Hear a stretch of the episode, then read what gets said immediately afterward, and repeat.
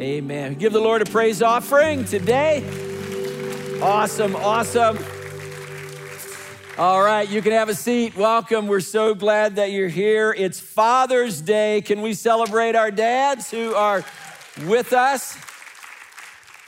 We're going to be uh, talking about that a little bit later on as well, but uh, we're just so thankful for our dads and so thankful for all of you who are here, those of you who are watching online. It's great to have you with us today. Ryan Chu is uh, one of our newest additions to our staff. He is the uh, director of worship for student ministry uh, here at Fairfax. Uh, an amazing, amazing young man. We're so thankful that God brought him uh, onto our team. And uh, Ryan has the announcements for today, so take a look at this.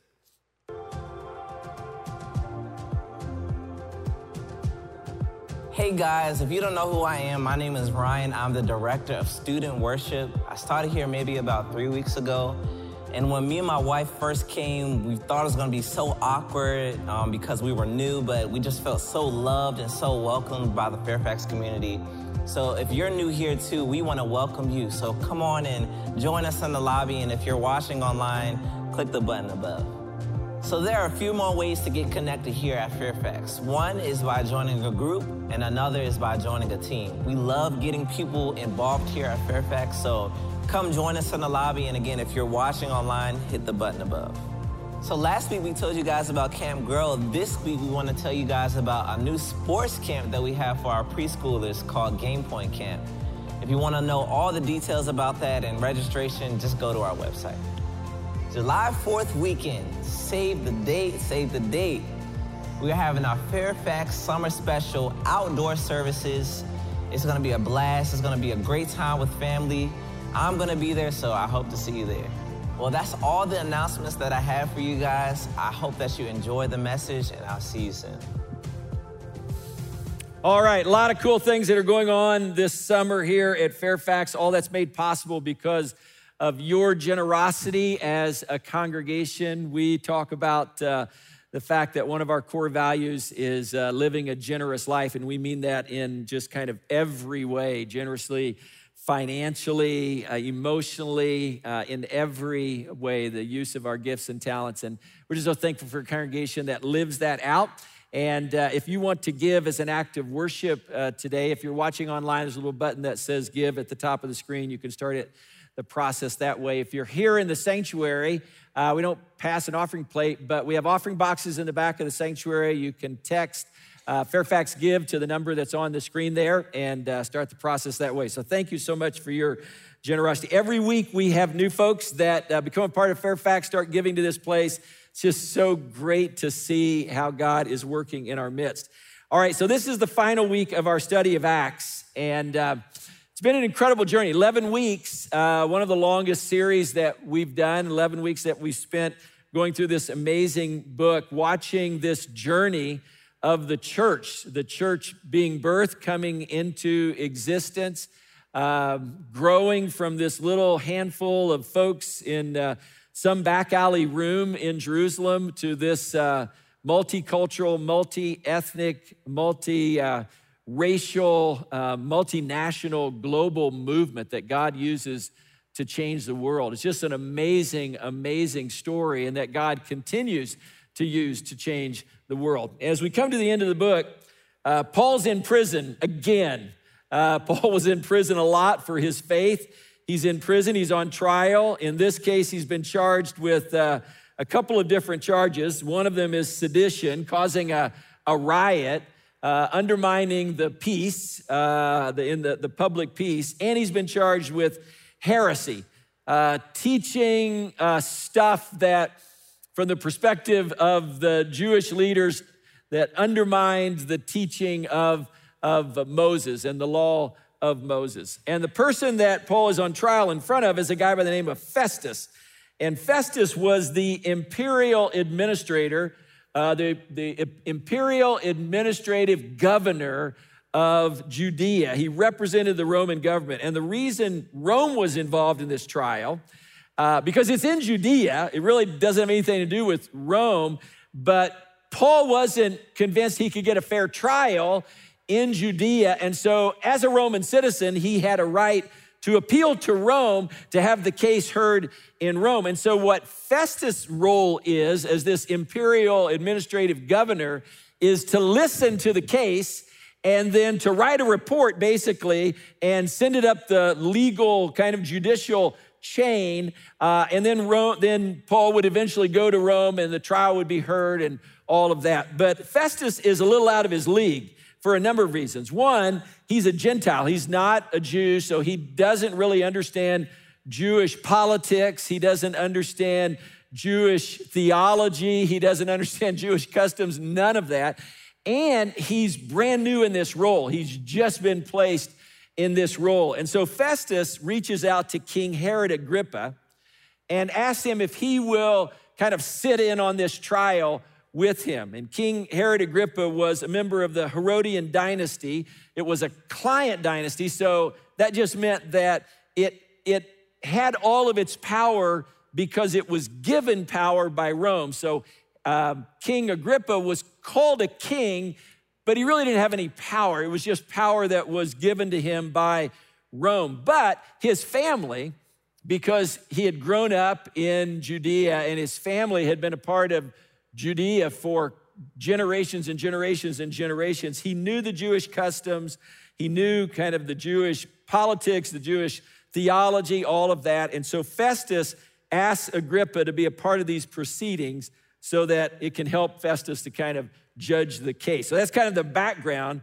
for what we're looking at today. It's chapter 26. And so we get to this chapter, and uh, Paul is before before Festus and Agrippa and a bunch of other powerful people in this courtroom scene. And now he's given the chance to give his defense before the king. This is how it starts. Then Agrippa said to Paul, You have permission to speak for yourself. So Paul motioned with his hand and began his defense. King Agrippa, I consider myself fortunate to stand before you today as I make my defense against all the accusations of the Jews. And especially so because you are well acquainted with all the Jewish customs all of the controversies, all of that. Therefore, I beg you to listen to me patiently. The Jews all know the way that I've lived ever since I was a child, from the beginning of my life in my own country and also in Jerusalem. And they have known me for a long time. They can testify, if they're willing, that according to the strictest sect of our religion, I lived as a Pharisee. And now it's because of my hope in what God has promised our fathers that I'm on trial today. And then I won't read like the rest of it, it's really the whole chapter.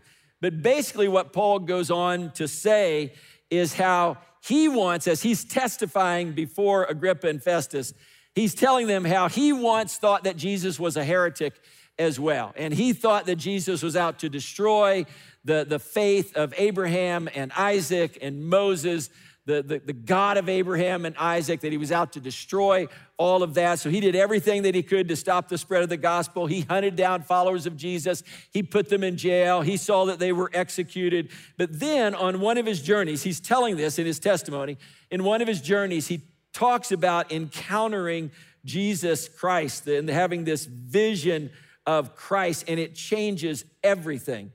And Paul comes to understand that Jesus is actually the fulfillment of the Old Testament, that in Jesus, the law of Moses and the promises of God are actually fulfilled. And so instead of trying to destroy the gospel, he says, I've given my whole life to communicating the gospel, telling as many people as I can about Jesus and how he changes people's lives. And I, I want everyone to know. And so I've shared the gospel with Jew and Gentile and slave and free and male and female and powerless and powerful and religious insiders and religious outsiders. Like I've shared the gospel with everyone. And then he gets to the end of his defense, verse 21.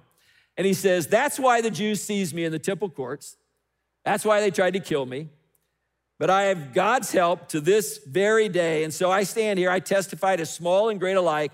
I'm saying nothing beyond what the prophets and Moses said would happen that the Christ, the Messiah, would come, would suffer, and as the first to rise from the dead, would proclaim light to his own people and to the Gentiles. Now, Festus and Agrippa, two very different people, right? Agrippa grew up in this area. He's seen all these things. He was a little kid actually when Jesus died and was buried and rose to the dead. So he's kind of watched all this happen. Festus is this outsider. He's not familiar with any of these customs. And they respond to Paul's testimony in two very, very different ways.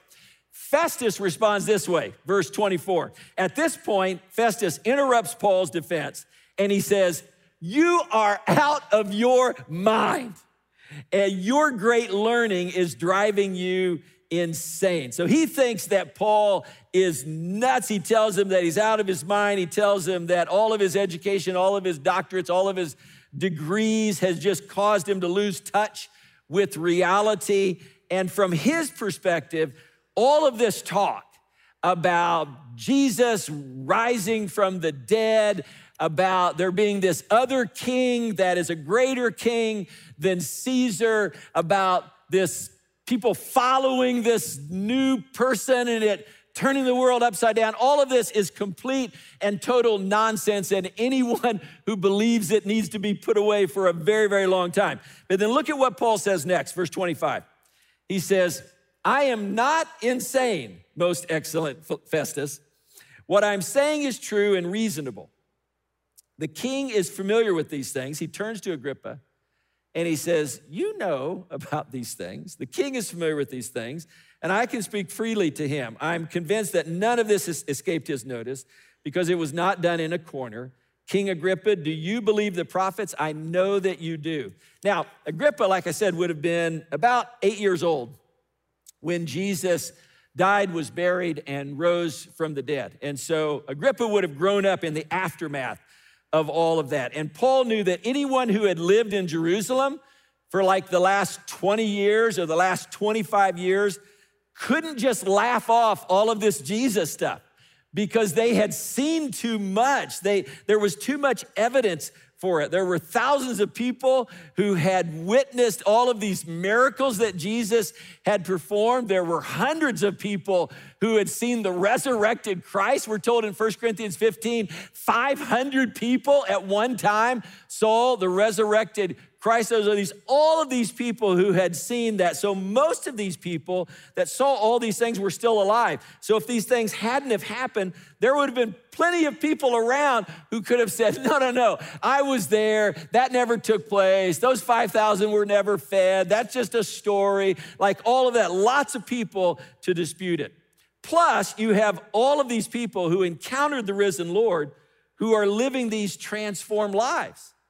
Like their behaviors are different, their attitudes are different. They're giving their stuff away. They're, they're letting go of everything they have to help those around them who are in need. In many cases, they're laying down their lives to advance the gospel. All of this. So there's all of this evidence that the gospel that Paul's proclaiming is actually real, that it's not just a bunch of crazy talk. And so Paul turns to Agrippa and he says, You know this stuff is real.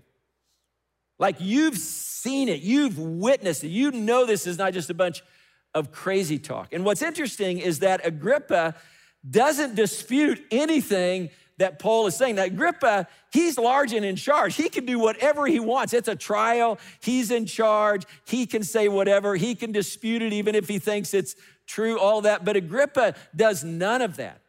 He doesn't dispute what Paul is saying is true. In fact, he, in essence, kind of concedes the truthfulness of what Paul is saying because he's seen it with his own eyes. So there's really nothing he can argue against. So he doesn't argue against it. Instead, he asks the question, and this is the question. Then Agrippa said to Paul, Do you think that in such a short time you can persuade me to become a Christian? In other words, do you think in the midst of this trial, you can convince me in a legal proceeding to become a follower of Jesus Christ. And look at Paul's response. I love Paul is so bold. Paul responds, short time or long, doesn't matter. I pray that God not I pray God that not only you but all who are listening to me today, which would have been all of these cultural elites, all of these other powerful people that would have been in the room, Paul says, I pray that they may become what I am, a follower of Jesus, except for these chains. Now, I think this encounter, this quirky little encounter between Paul and Agrippa and Festus, kind of teach us some things uh, that are really, really important. The first is this that the more confident you are in your calling, the less important circumstances become. The more confident you are in your sense of like why you're on this planet, why you're here, what your calling is, the less important your circumstances become. All of a sudden, in this moment, King Agrippa realizes what Paul is doing. Paul is not using this trial to try to get the charges against him dropped. He's not using this trial to try to get out of jail. He is using this trial to try to persuade the king and everyone else who's there to put their faith in Jesus Christ. So Paul is not being a witness in his own defense, Paul is being a witness for Jesus. You know, what I mean, it's a trial. And so when, when you're, you know, when you're the one that's accused and you're on trial, and you're put on the stand and you're given permission to talk, like the assumption is that you are going to be a witness in your own defense. But Paul really doesn't see this as an opportunity to be a witness in his own defense. He sees this as an opportunity to be a witness to the gospel of Jesus Christ. Paul understood his calling. Paul understood why he was on this planet. He understood what his purpose was. You know, at the very beginning of Acts, the very first chapter, when we kind of open this study up, Jesus comes to the disciples after his resurrection. He says, You will receive power, and you will be my witnesses in Jerusalem, in Judea, in Samaria, and to the ends of the earth. That's your mission. That's your calling. That's why you're here. That's why you've been put on this planet. And that's what Paul embraced. His calling, his mission was to advance the gospel. So his confidence in that calling transformed every situation he found himself in into an opportunity to live out that calling. And then after this trial, a bunch of other bad stuff goes down for Paul. He's sent to Rome. On his way to Rome, the ship that he's on gets into a huge storm. It's shipwrecked. He almost dies. Then, when Paul gets to Rome, he's put under house arrest for two years. The reason two years is because the prosecutors in the Roman government, in the legal system, they had two years to make their case. So someone could be put in prison, not a real speedy kind of trial thing. Someone could be put in prison and then the prosecutors had two years to get all of their witnesses together. And of course, in many cases, they had to travel long distances, so it took a long time to get there. And then if you couldn't do that within two years, then you had to let the person go. So the fact that Paul was under house arrest for two years means that you know they were waiting for all of these folks to come and to testify and apparently no one came and testified because he had to stay there 2 years under house arrest on the surface it looks like everything in Paul's life is going wrong. He's been falsely accused, he's been imprisoned, shipwrecked. We didn't have time to talk about the fact that at one point there's an assassination attempt on his life. But then you get to the final two verses of the book of Acts, and this is what you read. So we get to the very, very end of the book.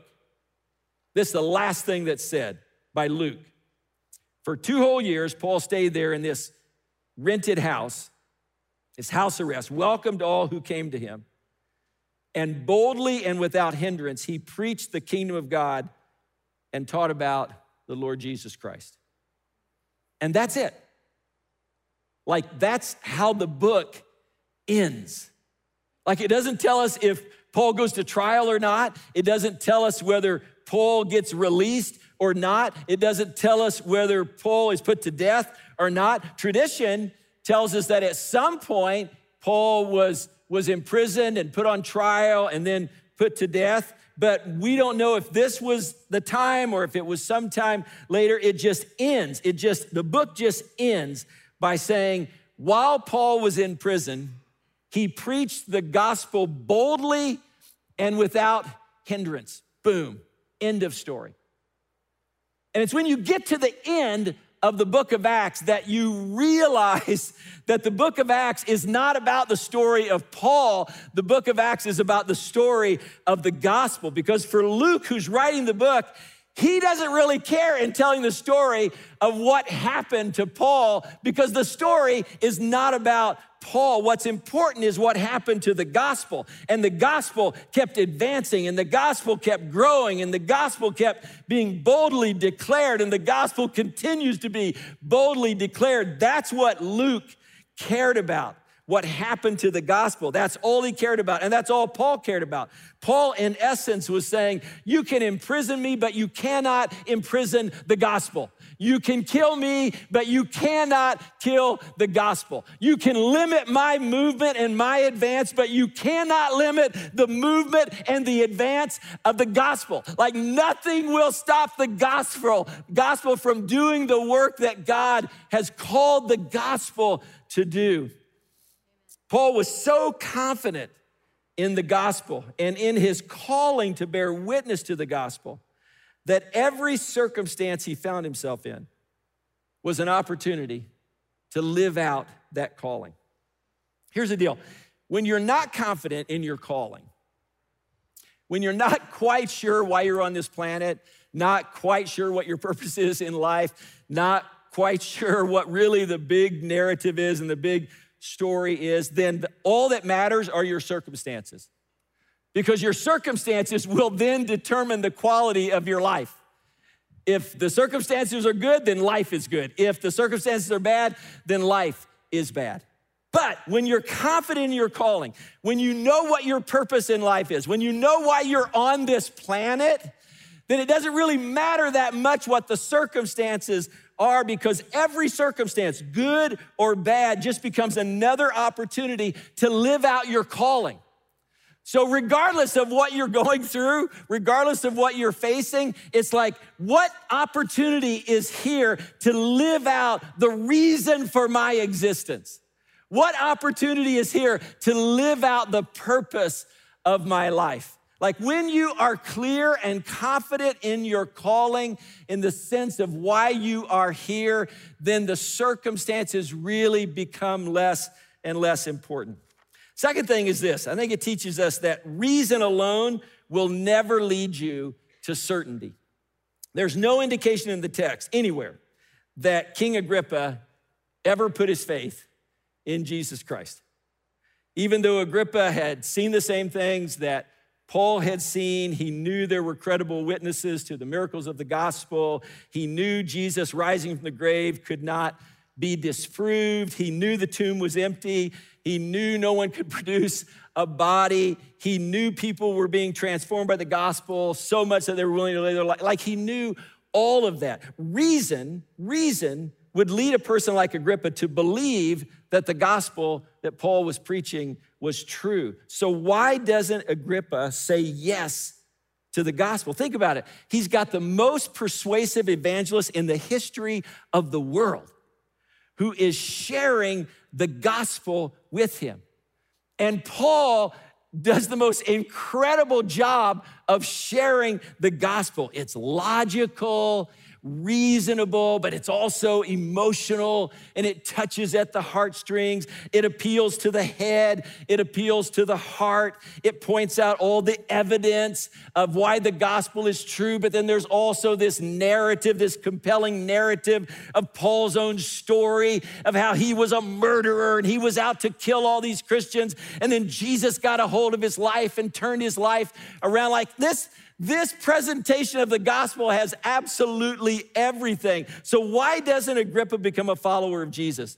Because reason can only take you so far. Reason increases the probability, perhaps, that something is true, but it, it can't make you certain. For those of you who have uh, jobs where you, you hire people, like you experience this all the time in the decisions you make uh, to hire someone.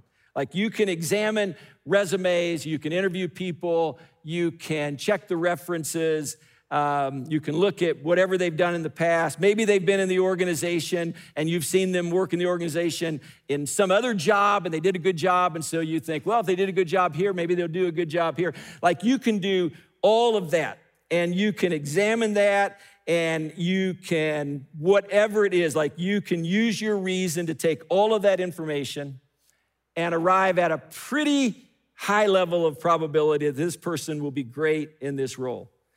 But you can't be absolutely certain, as, as probably you've experienced. You can't know with absolute certainty that they're gonna kill it, that they're gonna knock it out of the park, that they're not gonna fail in some way. In fact, if you waited until you had absolute certainty before you hired someone, you would never hire anyone. But in two or three years, like after you make the decision, after you've committed, and now two or three years down the line, and you've watched them do this job and you've watched them have success after success after success, then you can reach a level of certainty that this was a really, really good choice that you made two or three years ago. But you can't get that kind of certainty before the decision.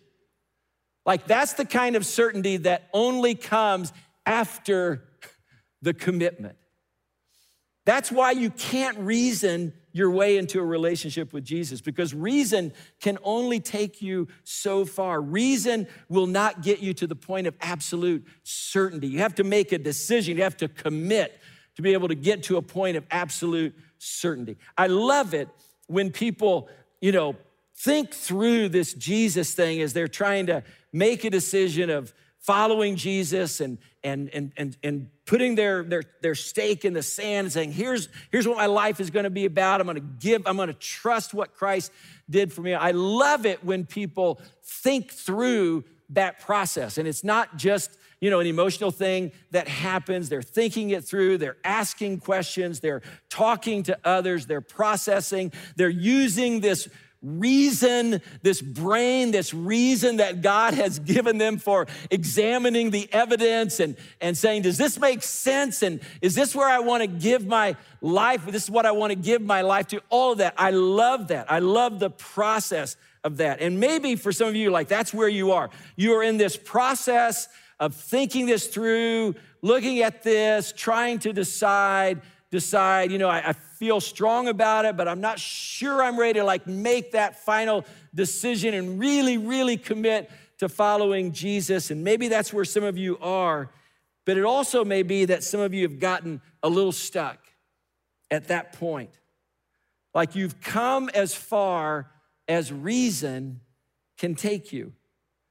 Like you're looking for a certainty before you make the decision before you commit, you are looking for a certainty that you will never get to until after you commit, until after you make the decision. There's so many examples of that in every aspect of our life.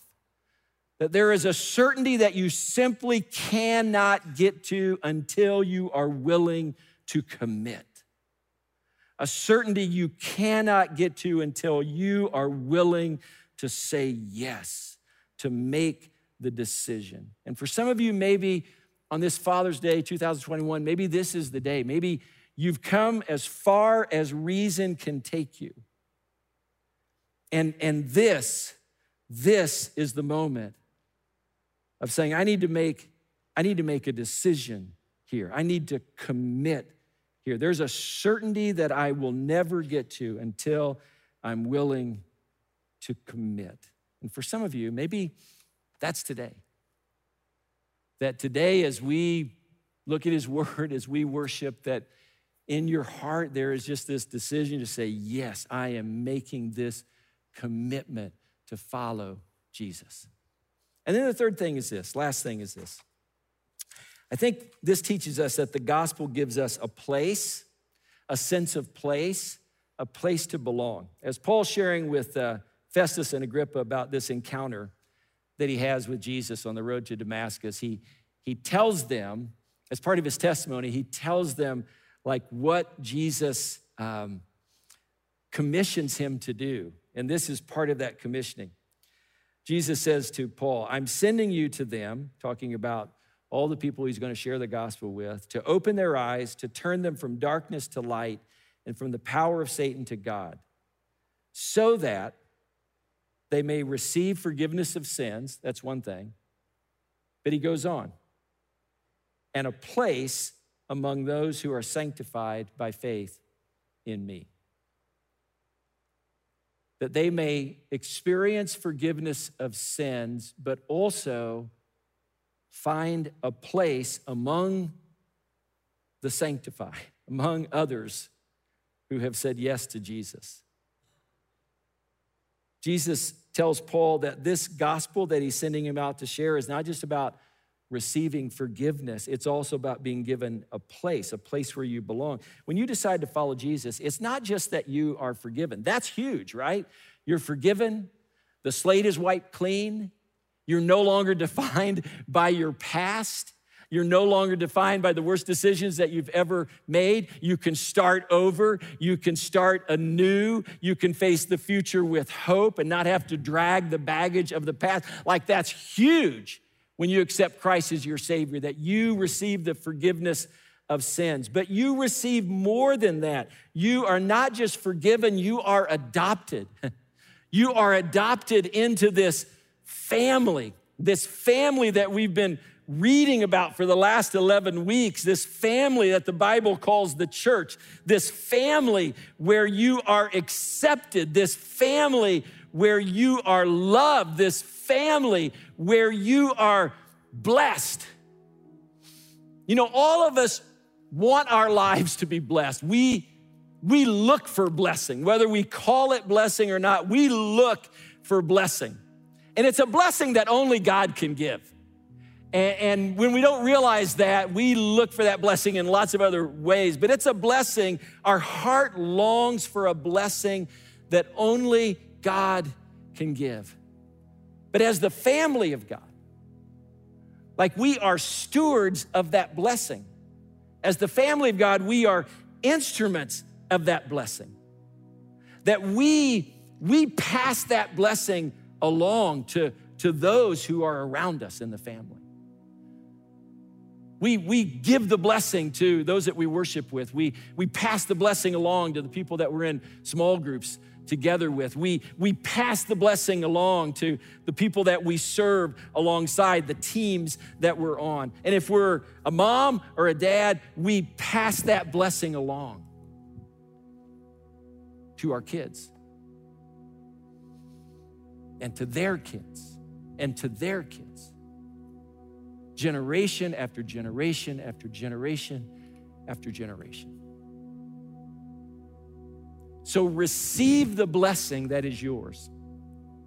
In Christ, you are not only forgiven, you have a place in a family, a family that accepts you, loves you, and blesses you.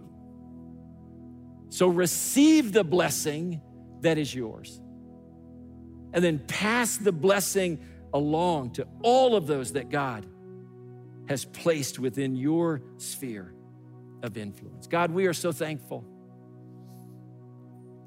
for the story of the gospel, this story that continues on, the story that doesn't end at Acts 28, but continues to be written in our lives, this story of the gospel that, that transforms lives and and redeems us and changes us and forgives us and gives us a place to belong. And so, Lord, we pray that, that for those of us who know you and for those of us who have accepted you, that we would embrace our calling, that we would understand our calling, that we would understand the reason why we, why we are on this planet, the reason for our existence, Lord. And we know that because of our different gifts and talents and passions and ability, we all live it out different, but we are all called to be your witnesses. So allow that calling to transform every circumstance we find ourselves in, every situation that we find it. May it simply be an opportunity to live out who we are and what we're called to do.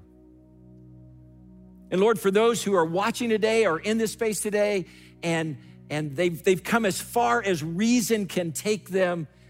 And now is the time to make a decision. Lord, I pray that today would be the day to experience a certainty that can never be experienced this side of committing to you, can never be experienced this side of deciding to follow you, that today would be the day that they say yes to your forgiveness and your grace.